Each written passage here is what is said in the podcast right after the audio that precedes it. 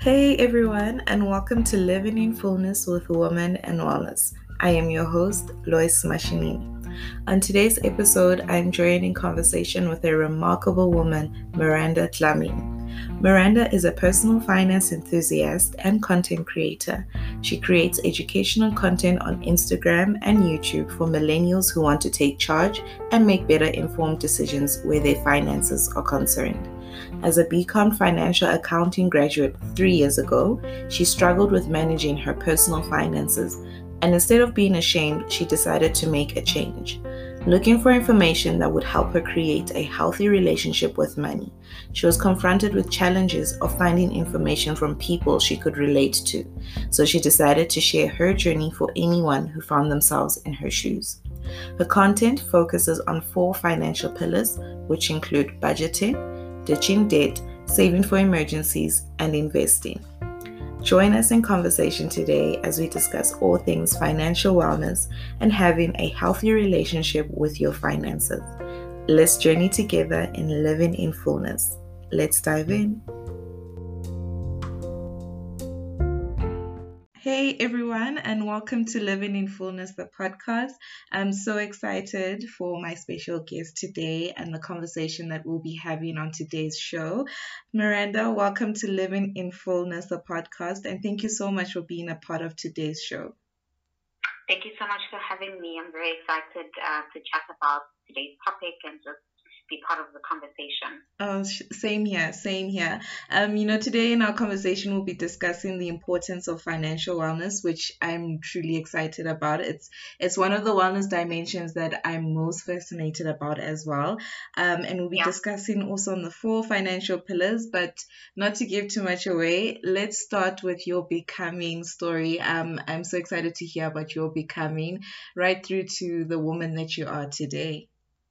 Yeah.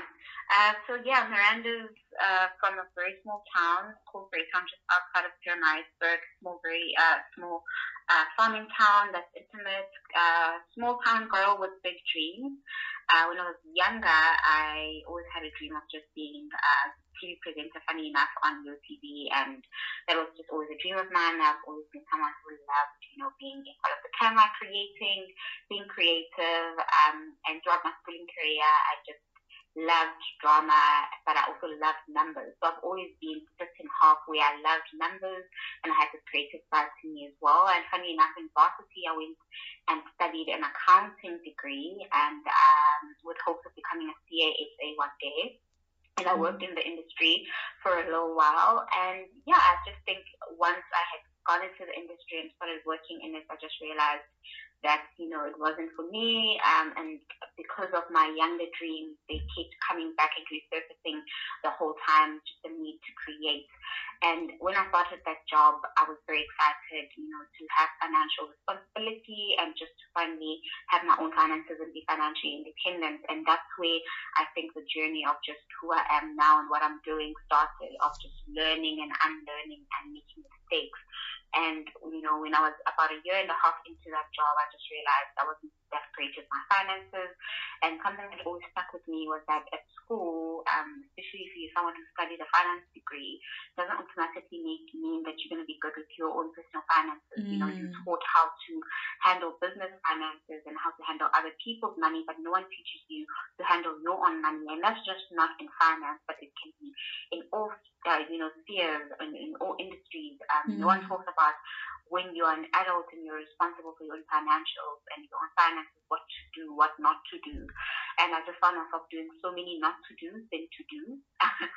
and when I was looking for information, I couldn't find anything that I could really relate to on a South African level or at the level I was at.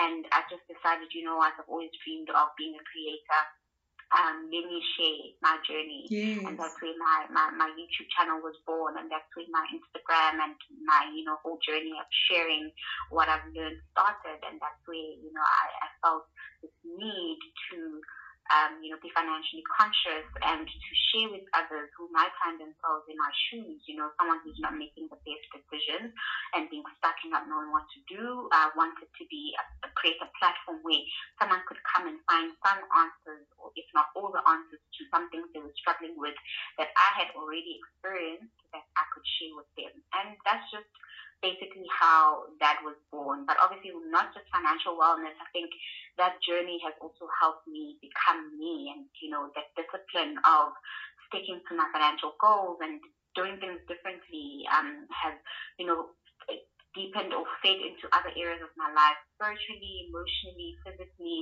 Mm. It's, it's it's been like an all-around transformation and experience, and that's why I'm so passionate about financial wholeness and just being whole financially, not just in finances, but also in other aspects of your life. And I think that's that's what you stand for and what you do with your platform. Yes. Oh my gosh, I absolutely love it. I I think you know I always say that we we are truly blessed um in this era right now to have content creators like yourself, right? Um, guide us in this because what you said it's very important that you know when we were growing up, the personal finance wasn't taught. Um, you were literally left to defend yourself. Now entering mm-hmm. into like maybe varsity or your new job and all of that, right? And that's yeah. why I'm saying like I'm so excited to be in this conversation with you because I've learned so many um interesting topics from your platform um that you've shared yeah. on this and you know we're truly grateful for that. Um and, and and i like that you said that you know the whole all round wholesome transformation and how it ties in with everything spiritually um you know everything as well. It ties in together. And that's important to understand about you know these wellness dimensions and how finance ties in with you know your spiritual wellness your physical wellness all of it. It all ties in together um at yeah. the end of the day. I love that you pointed that out. Um so let's i think you've sort of touched on, you know, how your journey began. Um, but what truly inspired you um, with your finance journey and becoming a personal finance enthusiast? Um, I think for me it was just the, the, the, the, struggle of finding information that could speak to me on a level that I could relate to. Mm. That was the first point. And the other point was just being so overwhelmed with the information I was finding. There's just so many people sharing about it on a global context, but no one was speaking enough about it in a South African context. Mm. And I think for me, um, I was just you know, in a in a space of I need to do better, I want to do better, I want to change my life in this area because it was I was struggling a lot with it and just living paycheck to paycheck and just making all the bad decisions at the time of not knowing better.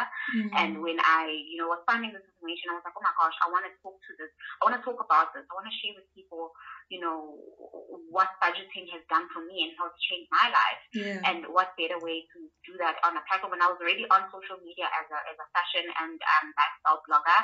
So for me, the transition, you know, felt natural. I was like, you know what, I'm sharing about this, but there's enough people talking about fashion. But I was more talking about budget. You know, I was a budget fashion blogger. Mm. You know, how to look good on a budget. So for me, finances and managing money has always been something I've loved and enjoyed. Yes. Um, but I think the transition to being more focused on just speaking specifically about finance and financial wholeness um, sparked from that journey of wanting to change my own life and wanting to help someone else who might be feeling frustrated like I was and just needing more South African based context information.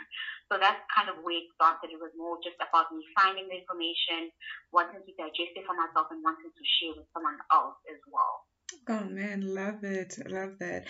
So let's talk about the four pillars. Um, you know, I, I've always heard about budgeting um, or saving yeah. and all of that, right? But now when you mentioned it, how it's like, you know, the four pillars that are structured there, I was like, oh yeah. oh my gosh, I need to apply this properly into yeah. my financial journey.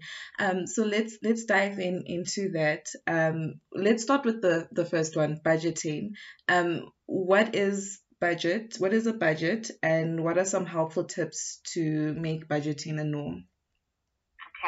I think before I go into answering that question, I just want to, uh, you know, explain to the audience about how I came to the four pillars. Mm. So I was very overwhelmed with information. There was a lot of information online, um, just in this space, and I was saying to myself, what's the best way that I can dissect this information in a way that's going to make sense to me, in a way that's going to be easy to implement, and in a way that I can teach someone else because I have a platform.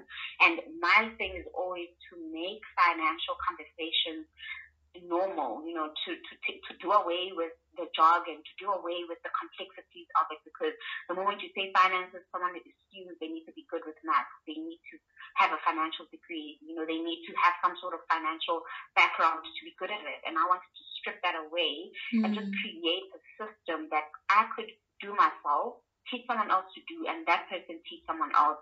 And for me, that is my success. My success in all of this and the, the main bigger picture is if I can help one person, I always say, if I can help just one person do better with their finances by using the four pillar method and they can teach someone else and they can and that that chain reaction can happen, I am a successful person. Yeah. So when I was sitting down just thinking, okay, you know, there's so much information. How can I condense it into an easier way? The four budget, um, the four uh, pillar method was born. Yeah. Now, this pillar method is not like a new phenomenon to the financial world. You know, it's just me calling it that and me structuring it this way. You know, budgeting is, is, is a common uh, term that everyone knows. Yes. And what budgeting is, it's it, it, for me, I, I like to call it, it's your, it's your place of power. Mm. You know, it's, it's, it's, it's, it's this point where you are sitting down and you are being honest with yourself about your finances, whether good or bad. And this is now the beginning phase, and that's why it's number one for me. You are saying to your income, income, I see you, this is what is coming in, and this is how I will allocate you to suit me and my life. And for me, when you mention budget, a lot of people want to run away mm. and they want to do it because it's so scary, but I think it's the most powerful um, step in just changing your financial wellness because when you're sitting down and you're honest with yourself and you're honest with your finances and you're saying, with what I have coming in, I have control over where it goes. There's mm-hmm. so much power in that, and people don't realize that because they're scared of maybe, you know, how budgeting has been communicated in the past to them or they've tried it and failed and they haven't found a method that works for them. But essentially what a budget is, is just you telling your income where to go. You allocating your money where it should go and you telling it to go to specific places and holding yourself accountable against that plan. Mm-hmm. So a budget is like I plan with my income to do A, B, C, D, E, and in the month you do a, B, C, D, E, or you do B, C, D, E, and you don't do A. And at the end of the month, you've got this plan to hold yourself accountable, and you can go back to the plan and say, why didn't I do A? You know, you can have a look and trace it with transactions to see, oh, I didn't do A because of, you know, this situation. Why did I end up doing E rather, you know? And that's basically the first step in your personal investment and financial um, you know, understanding of your own financial um, wellness and health. Mm-hmm. And that's why I think budgeting is absolutely important, not just because of how it's changed my life and my relationship with finances, but because of how it filters into other areas as well. When you have control over your finances and you know where it's going, you have control over how your life plays out because then you can now deploy money into things that are important to you, into things that matter, into you know, fixing areas, maybe getting out of debt. If you've got so much debt, you can focus on that by using your budget, you know, and tracking it. Mm, sure. Wow. Firstly, um, let's just go back to that gem you just dropped when you said that there's power in budgeting. I think everyone always says like, oh, it's important to budget, but the, like no one has ever mentioned that there's power in budgeting because it literally directs you. I, I love how you just mentioned that. Um, yeah all right, so that's that's the first one on the pillar, right? Second one on the pillar. Oh, this one is a very it's a hard one and it's a tough one because I think there's a lot of us on this journey of yeah. literally ditching debt. So let's talk about paying off debt. Um, and what are the some of the helpful tools and tips to making sure that we ditch the debt? Okay. Um, so the budget filters into all the other steps that we're going to speak about. So in your budget, you are probably, let's say you have debt and you're in debt and you are trying to get out of debt. In your budget, that's where you are saying, this portion of my income is going to go towards getting me out of debt and servicing that debt and getting out of the trust. Now, when we are in the step of debt, I think the most important thing to do is to just be honest with yourself and be clear about what debt you have and what is the obligation that you have. So, what is your interest rate? Um, how much do you owe? And in this step, I think it's important to plan realistically how you're going to get out of this debt. It doesn't make sense for you to to have a 30,000 debt, for example, and want to pay it off in four months, but you're only able to pay 500 rand a month towards the debt. You know, that's unrealistic. And a lot of the times I think that that it ends up overwhelming people in, in this step by, you know, paying off debt is because they, they set unrealistic goals that are unachievable and mm. they get mm. overwhelmed when they don't achieve it and then they leave budgeting altogether and they get stressed and, you know, they allow that stress to consume them. Why I say budgeting is so powerful is because it gives you back that power. It gives you back that power over where your money is going and how you're going to best use it. You know, it gives you back that power to say, I'm, I'm done with debt. This is what I have to work with and this is what I can do. And keeping yourself accountable and paying it off and setting a plan. Tips on getting out of debt. You can, there's many, there's, you know, the two most common methods, but I think I want to say first and foremost that anything with financial transformation is a mental thing. You know, mm. it's going to start off mentally first before we can get to implementation. You know, we can talk all day about budgeting and, and, and getting out of debt and all the other killer methods that I do use, but it, it, it's, a, it's a mental thing. Unless you want to change and unless you you know, are determined to change, nothing else will change. You know, you can consume all the information that you want to consume, but if you're not making any changes and your your your, your habits are still the same, you still continue to get the same results. So when we're talking about getting out of debt, getting out of debt is is is, is going to require sacrifice, some sort of sacrifice, right? Mm-hmm. And what I mean by this is whatever method that you choose, if you have a debt where you are currently paying 500 rand towards, which is the minimum payment, um, you're going to have to at least pay a bit more, right, to pay it off quicker. So that a bit more is going to require you to take some money out from your budget that you were doing something else with and pay it towards the debt. Now that's going to require financial discipline, right? Because now you are not using that money for something else. You're now focusing it and servicing it on debt. Mm. Why is it important to get out of debt and why do I, you know, I think the financial community speaks so much about it is they, they debt attracts interest, right? And mm. they are hmm. such high interest, especially on short-term debt. What short-term debt is, is, is, is, short, is personal loans, those are short-term credit cards, car financing. Those are the three major big debts that attract high interest. And what high interest does is that if you borrow 100 rand today, in 16 months time or in a year's time, you end up paying back you know, 150 rand instead of 100 rand that you borrowed because of the interest that it attracts. Um, so that's why we always speak on get out of debt as soon as possible, especially high interest debt, so that you can get back that money that you were paying towards interest into doing something else, mm-hmm. right? So there's two methods. The one method is the the snowball method. And what this method is, is basically a method where you pay the minimum, so you group your, your debt from smallest to largest, and you start with the smallest debt and you pay that one off. Mm. And once you're done paying off the smallest debt, that money you're using paying off the smallest debt, you now move on to the second biggest or second smallest debt, and move on and on like that. And you, you pay them as you pay them off, you use that money you were using from debt one and two to pay debt three, plus debt three minimum um, um, um, payment, and so on and so forth. Let me explain it maybe in a numbers term. So debt one, you're paying a hundred rand. You're done with paying debt one. Now you've got that hundred rand from debt one. Now you can take the hundred rand and combine with debt two the hundred rand that you were paying, and now you're paying 200 grams towards debt two, and so on and so forth until you get to the biggest debt, and that's where you're going to be now focusing on getting rid of that biggest debt after paying for the smallest debt. Mm-hmm. Now, why is the snowball effect or method nice is that it helps you get to a goal quicker. If you've got, you know, a small debt of 2,000 rand, you can pay that off in four months, mm-hmm. right? If you can pay 500 rand a month.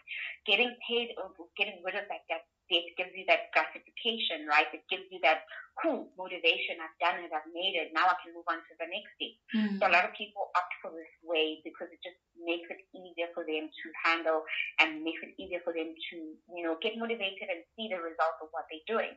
The other method is the debt avalanche method. And what this method does is that it groups from highest to lowest interest rate. So now we're not looking at the value, but we're looking at the interest rate. And the debt that you are paying the highest interest on, you pay that off first, despite the the the, the, the value. Now, why mm. this debt, this method is good is because it attacks the highest interest. Because if you're paying high interest on a debt, and you can get rid of that debt quickly and pay it off, you are saving yourself so much money from interest in the long run. Mm. But this this method, um, you know, can is a good method to, to focus on, and um, it does work if you are very disciplined. Um, why I opt mostly for beginners to start with the snowball method is because it, as I said, it gives you that instant gratification. You pay the smallest debt off in a short space of time. It gives you that momentum to keep moving. Um, but mathematically, the avalanche method makes better mathematical sense in the sense that you are not going to be paying so much um, interest in the long run because if you're paying off the debt that has the highest interest, you are then saving so much money long term or in the in the in the, in the period um, by paying it off and getting back that money you spend on debt on on interest. So it just depends on which method works for you and which one you are most comfortable with and which one you can handle. But as I said, it's all a mindset thing. You know, you need to be determined. You're gonna have to make some sacrifices in your budget of I'm not gonna do this. I need to focus on getting out of this debt mm-hmm. and focusing on this. And also paying off debt is not just about looking at your budget and saying, you know, I need to do this. It, it also shows you that if, if, if, if, if, if a budget can do one of two things. A budget can allocate money for you and it can either show you whether you have a spending problem or an income mm. problem. Spending problems are easy. Know, you can you can sort that out easily just by cutting back on certain areas of spending. But an income problem is where the biggest challenge is, and that's I think is where a lot of South Africans are faced. Just with the crime climate and the unemployment rate uh, as high as they are, the income problem in most people's budgets is the is the issue. And here now we start talking about side hustles and we start talking about what someone can do with their skill or skill that they have to earn some extra income to supplement their income to get more into their pocket so they have more to use or more to their disposable. So yeah, then that conversation becomes a whole new conversation about side hustles and things you can do to earn extra income and all of that. But from the budget, that's where you can determine whether you have an income problem or a spending problem. That's why I say the budget has so much power because yeah. it can show so much about your financial life in just a short space of time. Sure, amazing. Oh my gosh, thank you so much for sharing on the the the tools um to use for you know the, the for paying off debt um with the snowball method and the avalanche method um and I think something very important that you mentioned there um as much as it is great to also have like you know wins to celebrate those wins hence tied into the snowball method um yeah. but I think I've never understood that on the avalanche method um, you know, mathematically, as you said, it is it does make better sense to pay off that high yeah. interest one. Um, so thank you for yeah. for for actually breaking down on the avalanche method as well. Um, so I'm I'm gonna start talking about savings, and I think let me just share on my side first how like savings really like blew my mind when um we started having like you know an emergency account, yeah. right? Yeah. Um, at first, starting it off, I was just like, oh, why are we doing this? this is not making sense until an incident, quite a big incident, hit us. And I kid you not, being able to rush to that account to sort out the incident was so life changing that I I like never looked at savings the same way again after that exactly. incident. Yes, and yeah. I was so grateful for um having that savings account. And I think it's important to just for us to talk about this, um because yeah. you never know when you actually need need need your savings account until it actually hits you with an yeah. emergency or an incident, anything like that. Um, so so let's talk about savings. Yeah, so I think I think the first the first step in any in the process is obviously getting out of debt because then now once you've paid off your debt, you now have all this disposable or extra income back into your pocket to save and to do other stuff. Mm. Now this is not to say you can't pay off debt and save at the same time, and I think a lot of the, the biggest risk that you could do is to not put a little bit away while you're yes. paying off debt. And why I say this because specifically if you're paying off a credit card, right? You're paying off a credit card and you don't have any savings saved up. You have an emergency, what's going to happen? you're gonna undo all the work you've done because mm. you've now got this available balance in your credit card that you can use, and continuously you're always going to be back at square one. And what an emergency fund does, or what a savings does, is it gives. It, I always call it my personal insurance. Mm. Right, it's my own mm. personal insurance. Love that. If anything should happen, I have some sort of insurance for myself to deal with that debt free. Mm and and that's what the the, the, the, the savings is, and that's what the community of the personal finance community does and says.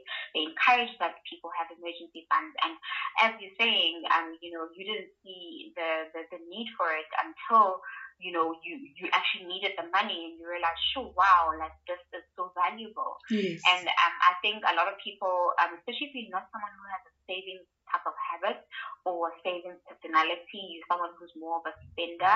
And I think when you invest your time into into your financial journey, you learn so much about yourself and your money personality and you know who you are and your money psychology and how you relate and react to money because you know you can save this money but um once you say you're not going to use it for things that are not an, an emergency and that's where we now need to start practicing and and, and, and, and, and attaching boundaries. And that's why I it's a mindset thing more than anything because if your mindset and your boundaries are this money is put away for emergencies you define what those emergencies are going to be because anything can be an emergency, right? Mm. Anything that emergencies are different for different people. So you need to have that financial discipline and that self discipline, self control to know that if this if something like this happens where I went over budget and I went out shopping and mm. I blew my budget and now I, I need extra money for petrol, um, that is not considered you know, an emergency, that's considered a spending problem and you need more control over your spending habits. But something like a big incident, you know, you, you get into an accident, you need to pay excess. Mm. You know, uh, you know, something in your house happens, some a family emergency, or anything that is detrimental and very important to your livelihood and your health, then that's considered an emergency, but this is where you need to define it for yourself and then set boundaries to not do that. Mm. And in this in this step of saving, I need to be we need to be very clear that saving, as I said, is your personal insurance. You're not going to get rich off saving. Mm-hmm. You know, you're not you're not building wealth here, and the wealth building is the next step.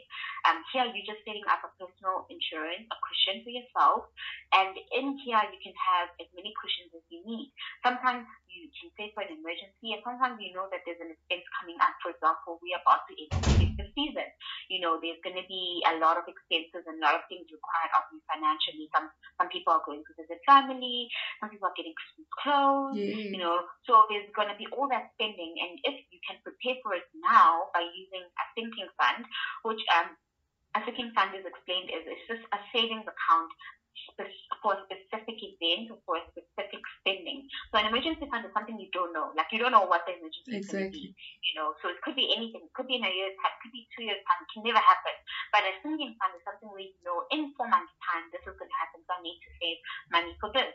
So that's where the sinking funds come in. You know, it's just giving yourself that extra um, put away. You know that you're going to do things debt free because once we have paid off debt, we move on and live a life of being debt free. And how we continue to do that is by having emergency funds and sinking funds and money put away for certain things.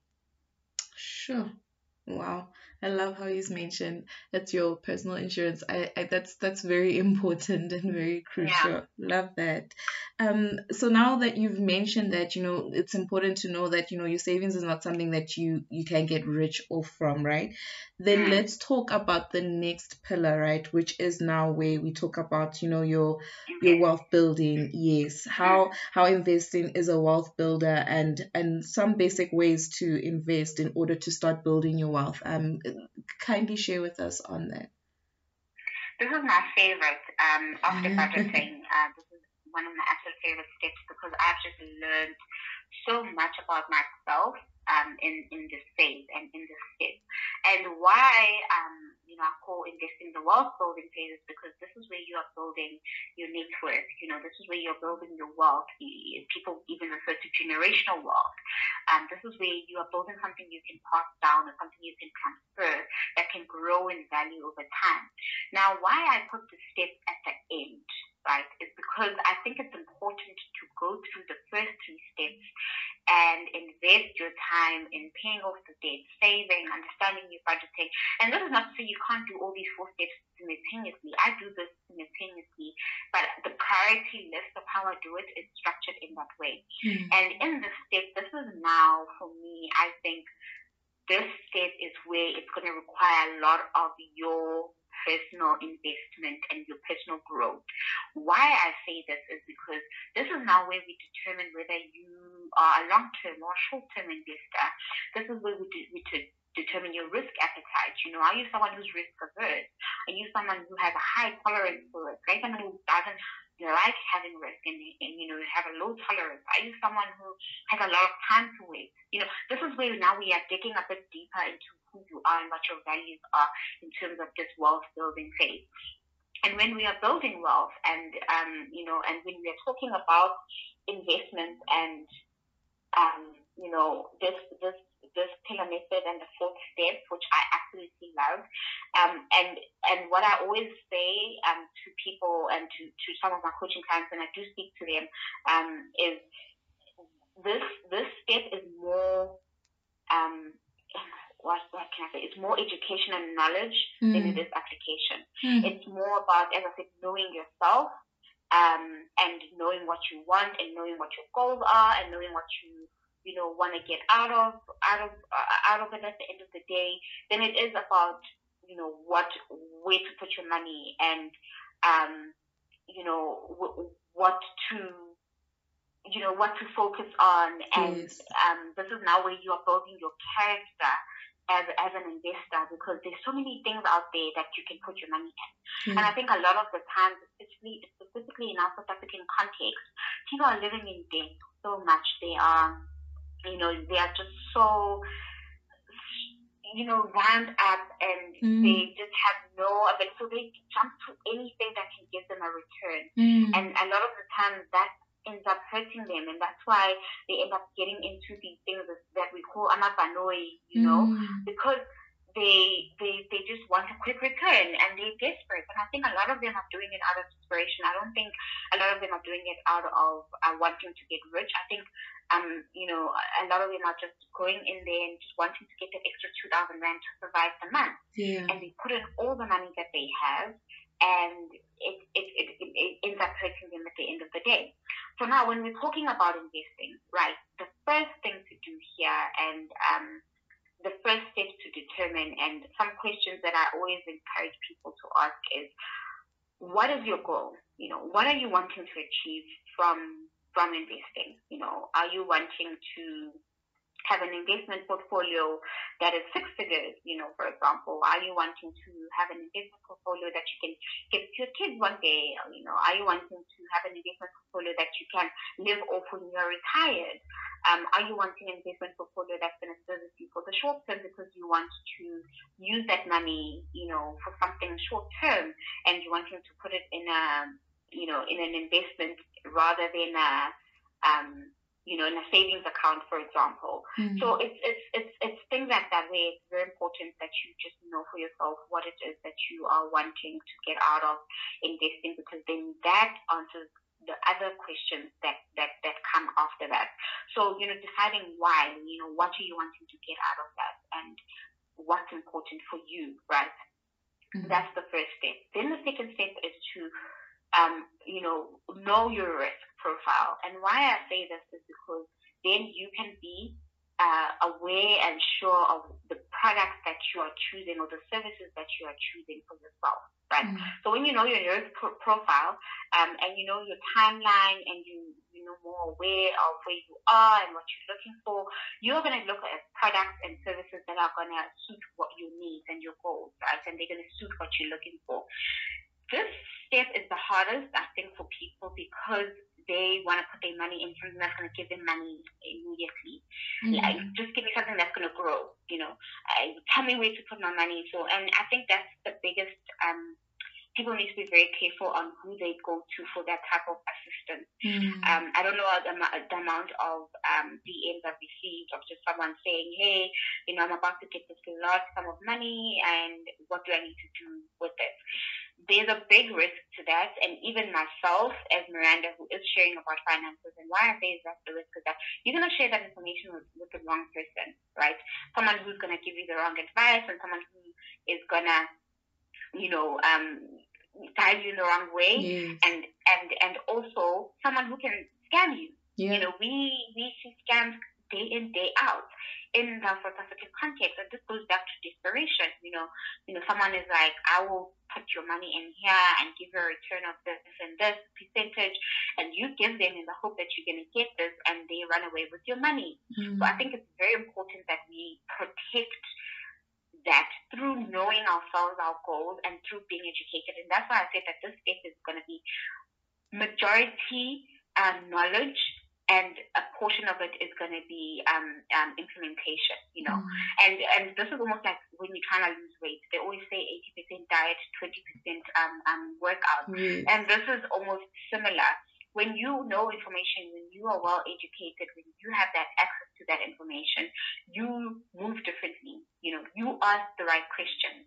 When you are going to a service provider to look for an investment plan, when you know what you want to get out of it, you're not going to just allow them to tell you and and say do this with your money because they're trying to get a commission out of you. But you're going to ask the right questions.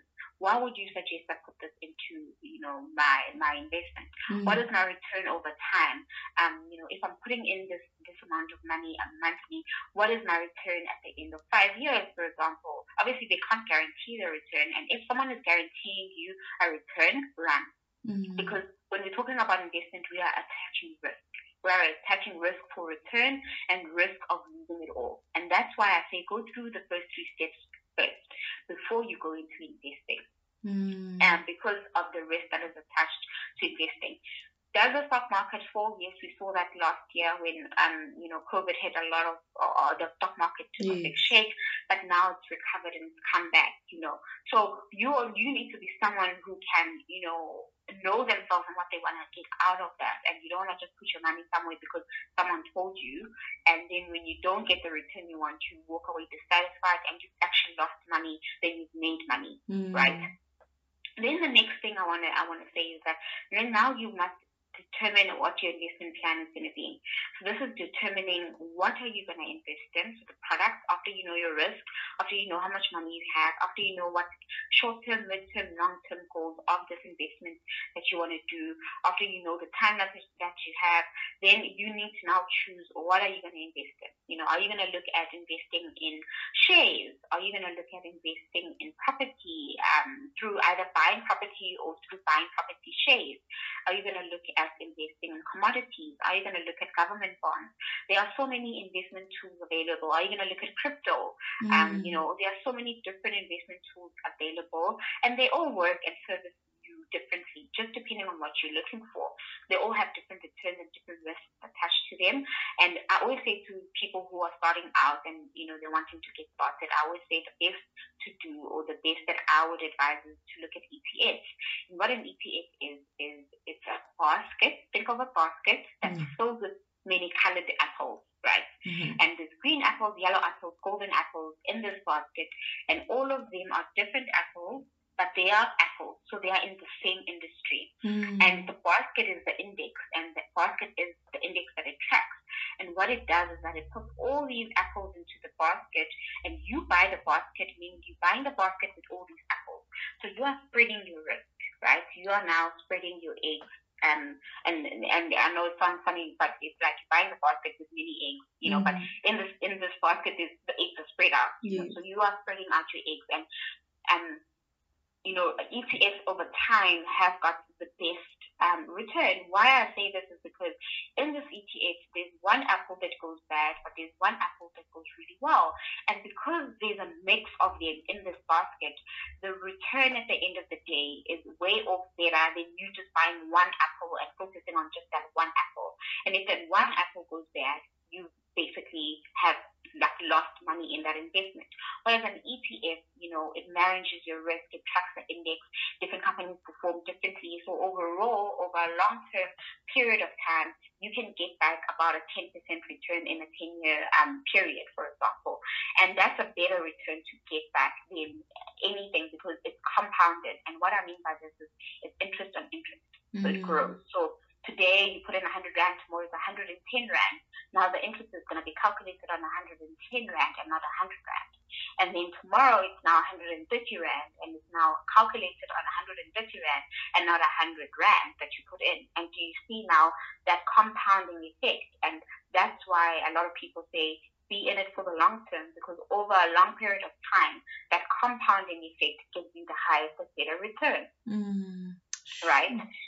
Um, and then and then just a very important step as well, and another thing that I think is very important to consider and discuss, especially when you are determining your investment plan and what products are you going to invest in and how much are you going to invest in, um, is re- reviewing and considering the brokerage fees, right? How much is it going to cost you to invest? Hmm. Why I say this is a very important step is if you are going to invest in something that's going to give you at the end of the term, let's say 10%, and the fees that you're going to pay over time are going to be 8%, is it worth you putting your money in? Because essentially you're only going to get back 2%. Mm. You know, am I making sense? Yes. So you, that's why it's important to look at the brokerage fee and understand what are you paying? How much is it going to cost you to invest in this thing? How much of it is it going to eat into your return at the end of the day?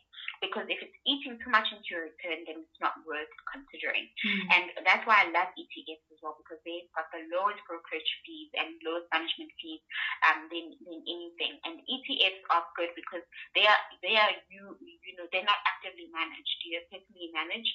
An actively managed account is somewhere where you give a company or a broker to invest on your behalf. Mm. And then they charge the specific fee for sitting down and choosing what to invest on for your behalf. And, you know, they, they are a bit more expensive and they charge higher fees. Whereas if it's an ETF and you're on a platform where you are using, you know, you're doing it yourself, it's going to be less less um, expensive than going, um, you know, the direct broker route.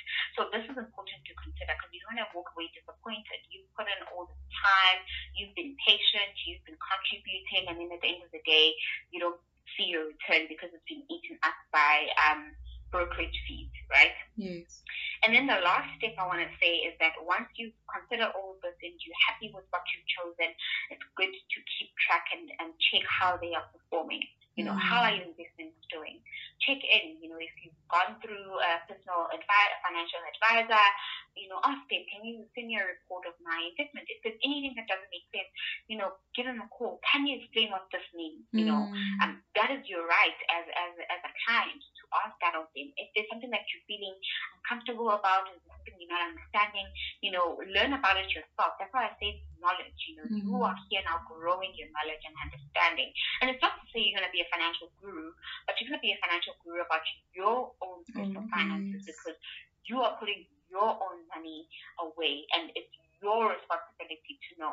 I always say that personal finances is everyone's responsibility, no mm. matter where you are, no matter what you do in your life, no matter even, even if you have a hundred rand, just knowing what to do with a hundred rand is personal finances and that's your responsibility as someone, you know. So you can't just be like, oh, that's not my responsibility, I'll leave it all the financial advisor's hands because that's not right, you know, that's not correct. They mm. should, yes, put your needs above theirs, but they are also doing their job and trying to make a commission and, you know, trying to build a business. Mm. You need to put yourself first and you need to consider your needs and you need to take the responsibility for your own personal finances. Not to go out there and teach other people. And if that's something you want to do, then great. But for you to understand what's going on with you, specifically in this context when we're talking something long term. You don't want to be putting money away for 10 years and getting back two cents after you've put yeah. in so much.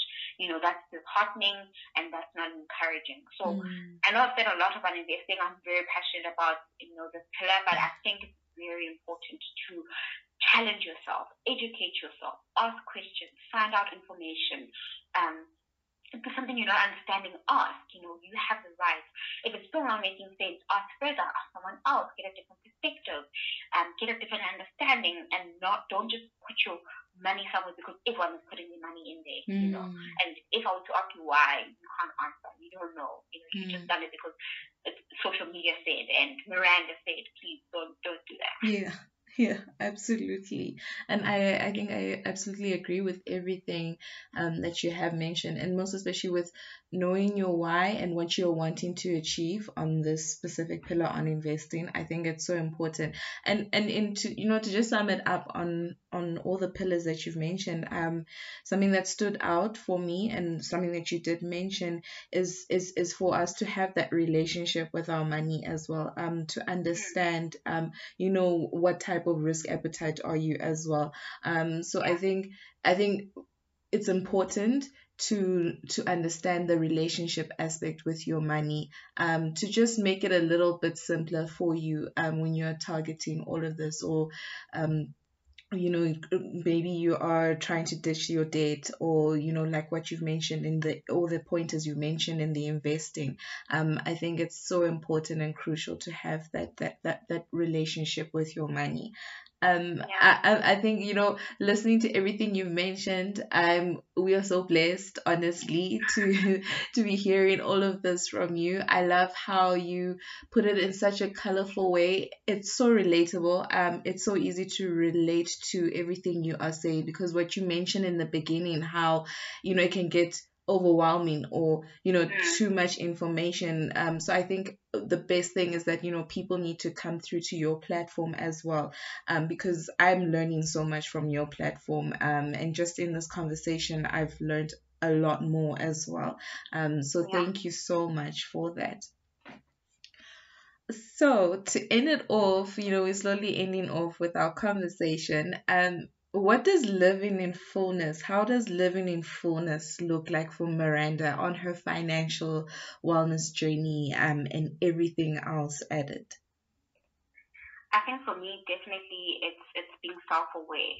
Um, mm. I think that's the most important thing that anyone can do. Um, because when you're self-aware, you you know what your triggers are. You know, you know, I can't go to the mall because I'm an emotional spender if I'm not feeling okay, which is me. You know, I've to be self-aware about that. And if I'm not emotionally okay, I stay away from malls and online shopping sites because then I know that it will, you know, set off that trigger and you know just being self-aware also just how you handle money and you think about money and you deal with money i i have said that i i word broke is no longer in my vocabulary i, I never regard myself as broke and why I say that is because I don't want to make that a reality. I don't want to attract that energy to myself.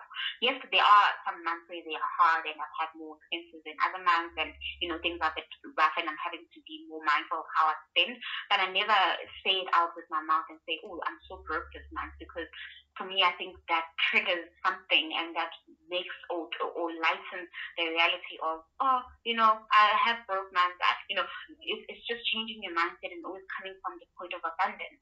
And I think also just in the sense of being self-aware, um, I haven't spoken about this on, on my platform yet, but I was I was planning on, on, on speaking about not being afraid of spending money. I think a lot of people uh, want to hoard the money, they want to hold it, and they want it and that's where it slips out, and that's mm. where you know you end up being like, I actually don't know where it went.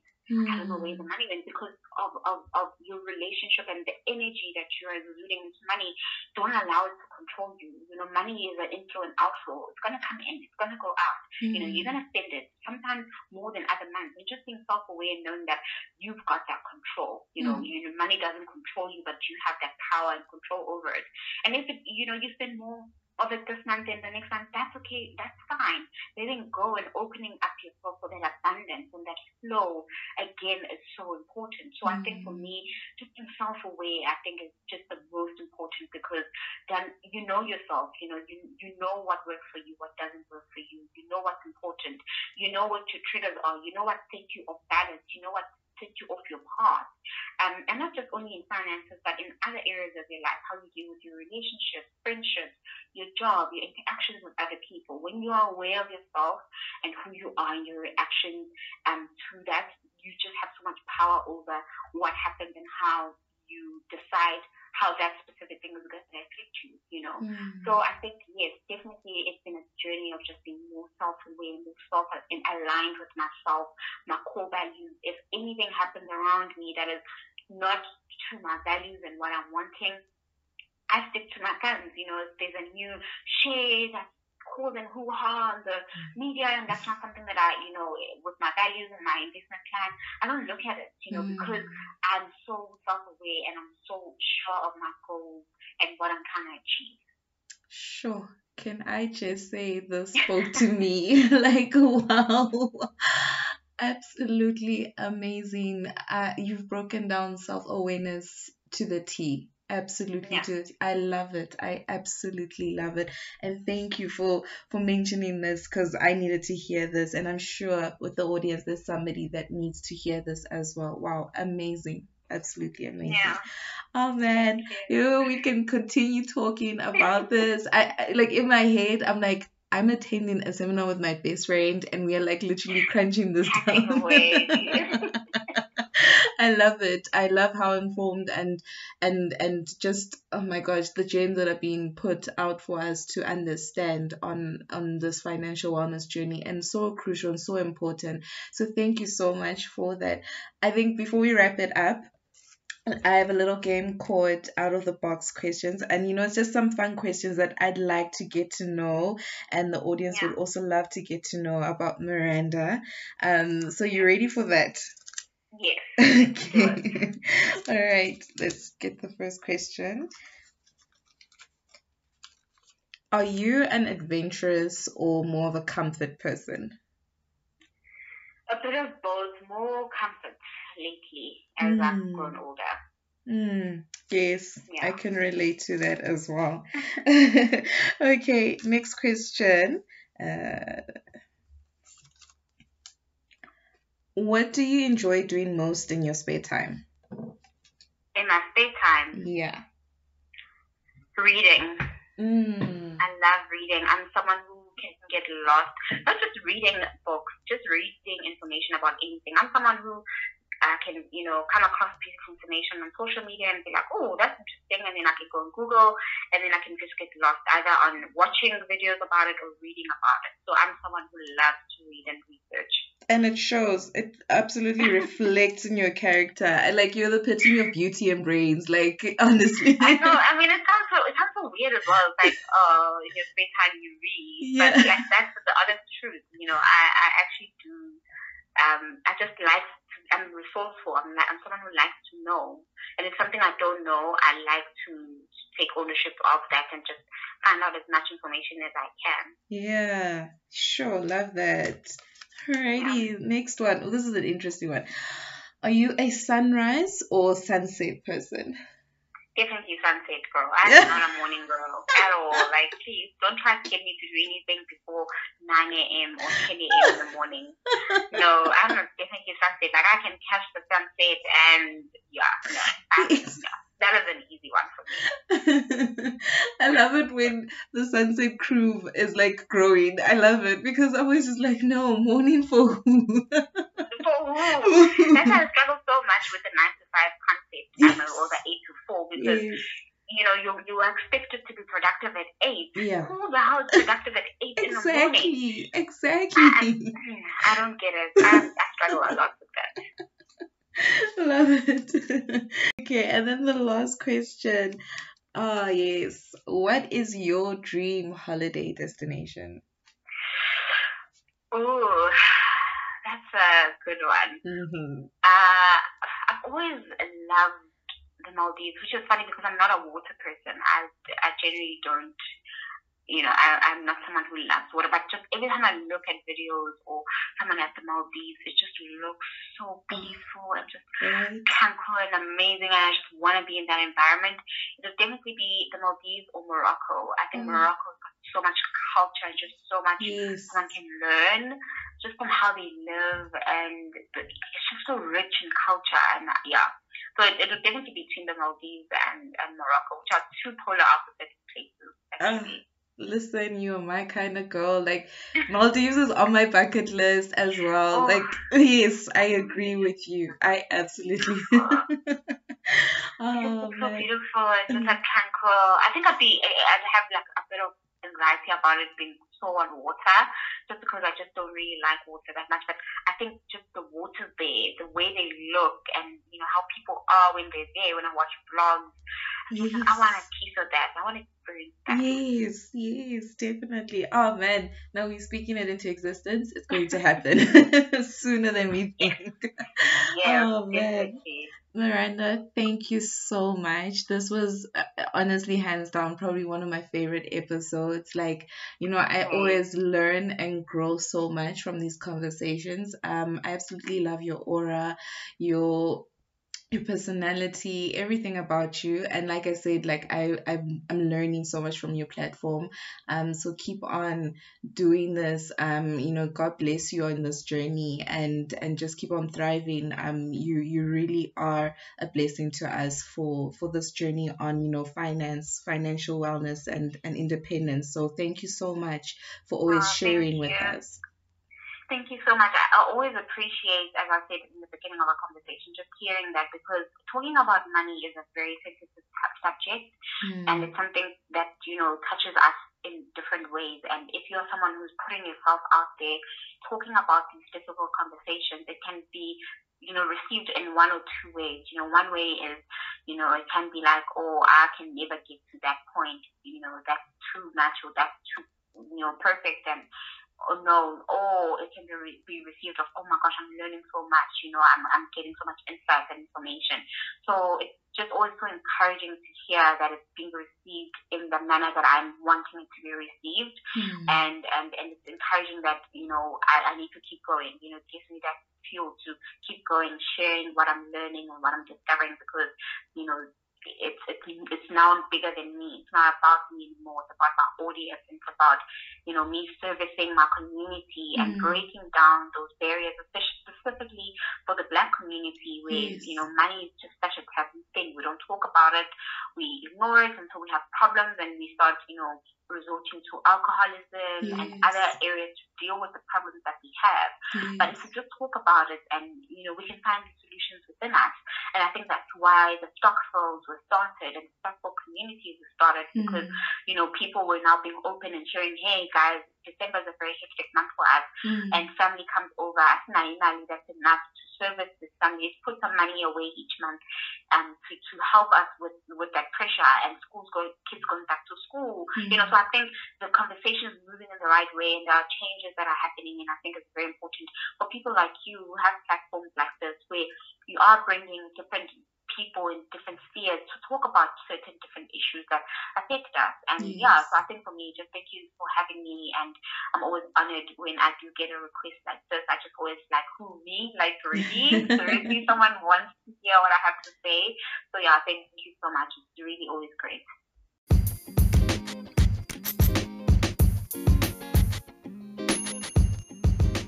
Thank you so much for joining us on today's episode. Don't forget to subscribe and follow the podcast on whichever platform you're using to listen, as well as follow us on our social media pages at Living in Fullness.